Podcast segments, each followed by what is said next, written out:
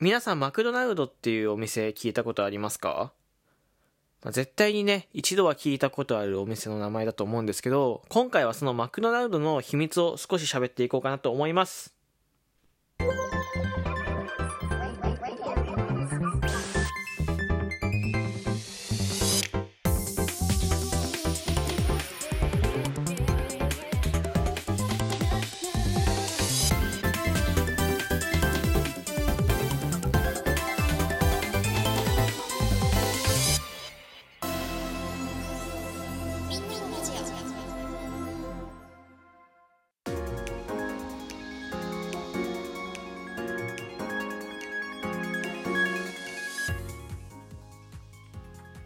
2月12日時刻は午前5時です。今回も始めていきます。みんなのラジオ。今回の放送は生温かい肩たたき機お米もいもいさんからのご提供です。ありがとうございます。こんにちはしゅんです。あのまあまあまあちょっと提供のねお名前ちょっとね このお名前でっていうご希望があったのでこのお名前でえー喋らせておきます、はい、でですねあのあとは本日土曜日なんですけどれですあの今ラジオトークの方で僕ライブ配信をですね、えー基本的に毎日やってるんですけど、えー先週の火曜日今週か今週の火曜日から、えっと、月曜日までえーライブ配信をちょっと冬休み期間でお休みさせていただいてます。はい。まあこれちゃんと理由があって、まあその自分の中でちょっとリフレッシュ休暇というか、まあここの休暇だったりとか、あとはこう配信環境とか自分の身の回りのことちょっと整理したかったのでというところで、えーまあ休暇を取っているんですよ。なので、えっ、と、普段土日収録とかあげないんですけど、えーちょっと楽しみにされている方っていうのは絶対にいらっしゃると思ってて、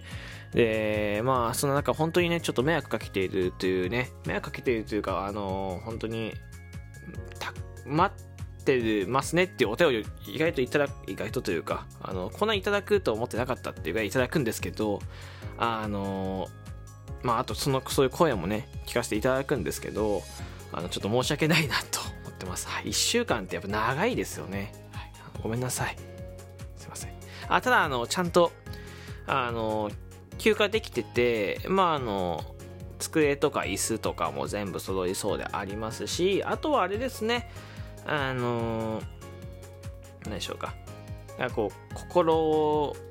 の、まあその圧迫感みたいな、圧迫感みたいなのあったんですけど、それもちょっとずつなくなってきてて、えー、まあだいぶリフレッシュできてるんじゃないかなと思います。はい。まあちょっとね、余談が長くなりましたけど、あのですね、ハンバーガーのお店、マクドナルドの話なんですけど、ちょっとこのね、秘密を今日は喋っていこうかなと思います。はい。えーまあね、あの、映画を見たんですよ。はい。パウンダーっていう映画、知ってますか？パウンダー。ハンバーガー帝国の秘密っていうね、2017、8年とかの映画だったかな多分、確かそのぐらいの映画だったんですけど、ね、えっ、とね、アマゾンプライムで見れる。ファウンダーハンバーガー帝国の秘密は、えっ、と、アマゾンプライム、あ、いや、ネットフリックスか。ネットフリックスで見れます。はい。でね、これ何かっていうと、マクドナルドがどうやって成り上がったかみたいなお話なんですよ。そう、まあ簡単に言うとね。で、これね、マクドナルドを、あの、大きくしたのって、レイ・クロックっていう創業者、創業者なんですよ。レイ・クロックっていう。で、なんでマクドナルドっていう名前なのと思うでしょこれね、あの、マクドナルド兄弟っていうね、兄弟がいたんですよ。まあ、いわゆる最初にマクドナルドの、うん、まあ、看板を掲げて働いてたのがマクドナルド兄弟なんですよ。ディックと、えーマクドナルド。えーっていうね、あのー二人の兄弟がいて、で、この兄弟が最初働いてて、で、そこに、えっ、と、レイ・クロックっていう、まあ、営業ですね、営業のおじさんが来るんですよ。で、このおじさんがこの物語の主人公であり、えーまあ、キーマンなんですけど、うんと、すごくね、そのマクドナルド兄弟のシステムは良かった。ハンバーガーをこう効率よく作ってみたいな。で、当時、あのドライブインっていうシステムが、あまあ、あの流行ってたらしいんですけど、1950年代ぐらいに流行ってたらしいんですけどそれを全く取り入れずに今のマクドナルドみたいに店舗に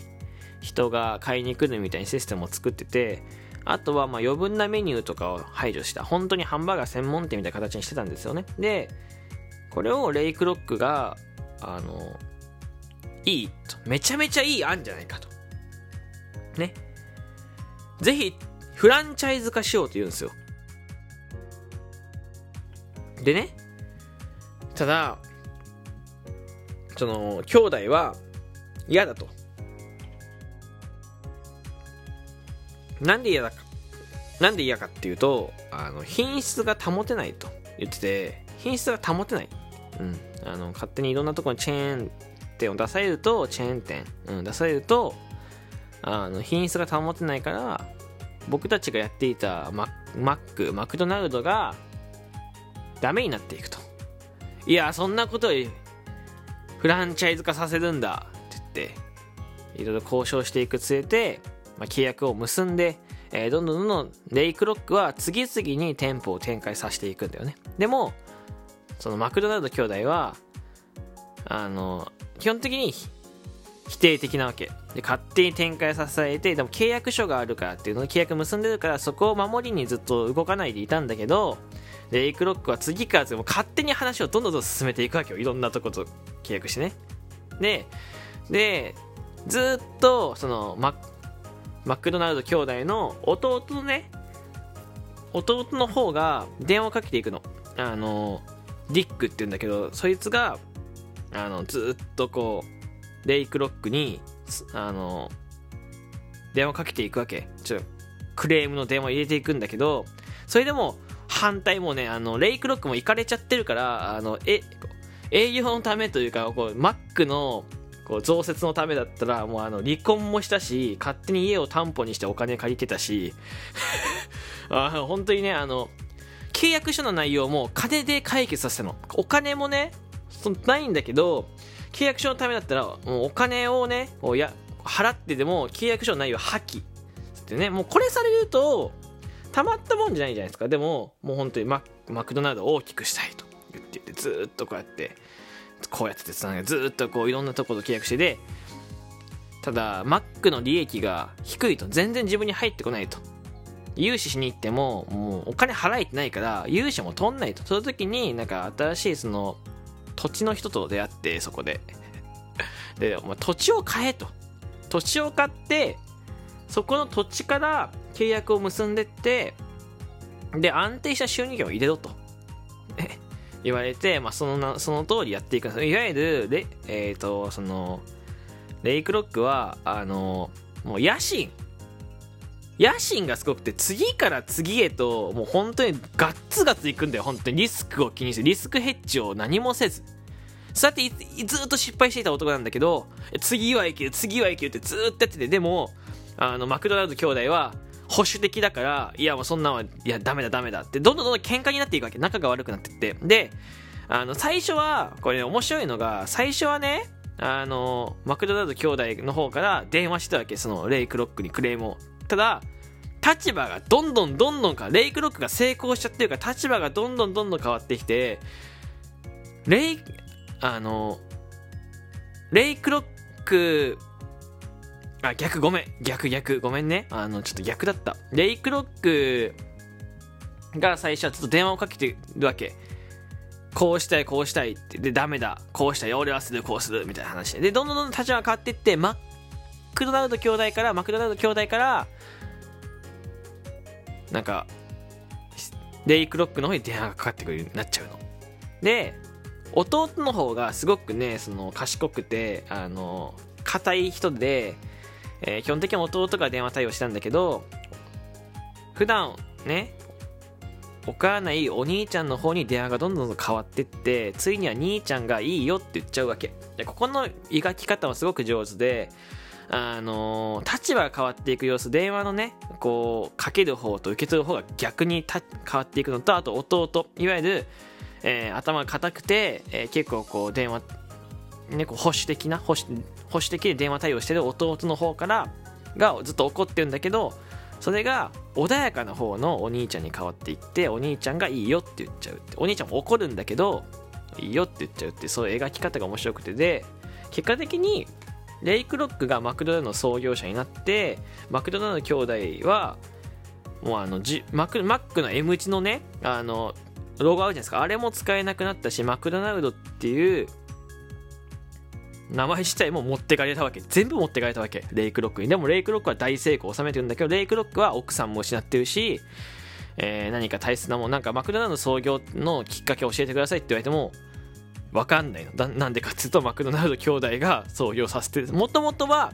立ち上げたのマクドナルド兄弟だから昔の話なんて知らないでよ。思い出をもらっただけ。思い出を聞かせてもらっただけで。でもそれでも、レイクロックはママクドナルド買ったわけよ。いわゆる。営業の成績と、まあ、野心と、まあ、お金でマクドナルド買って気がついたら本当にね億万長者になってたわけ。そう。あのー、これねどう取るかもう時間がないね。こうどう取るかってね話なんだけどまあレイクロックを悪者にしてマクドナルド兄弟を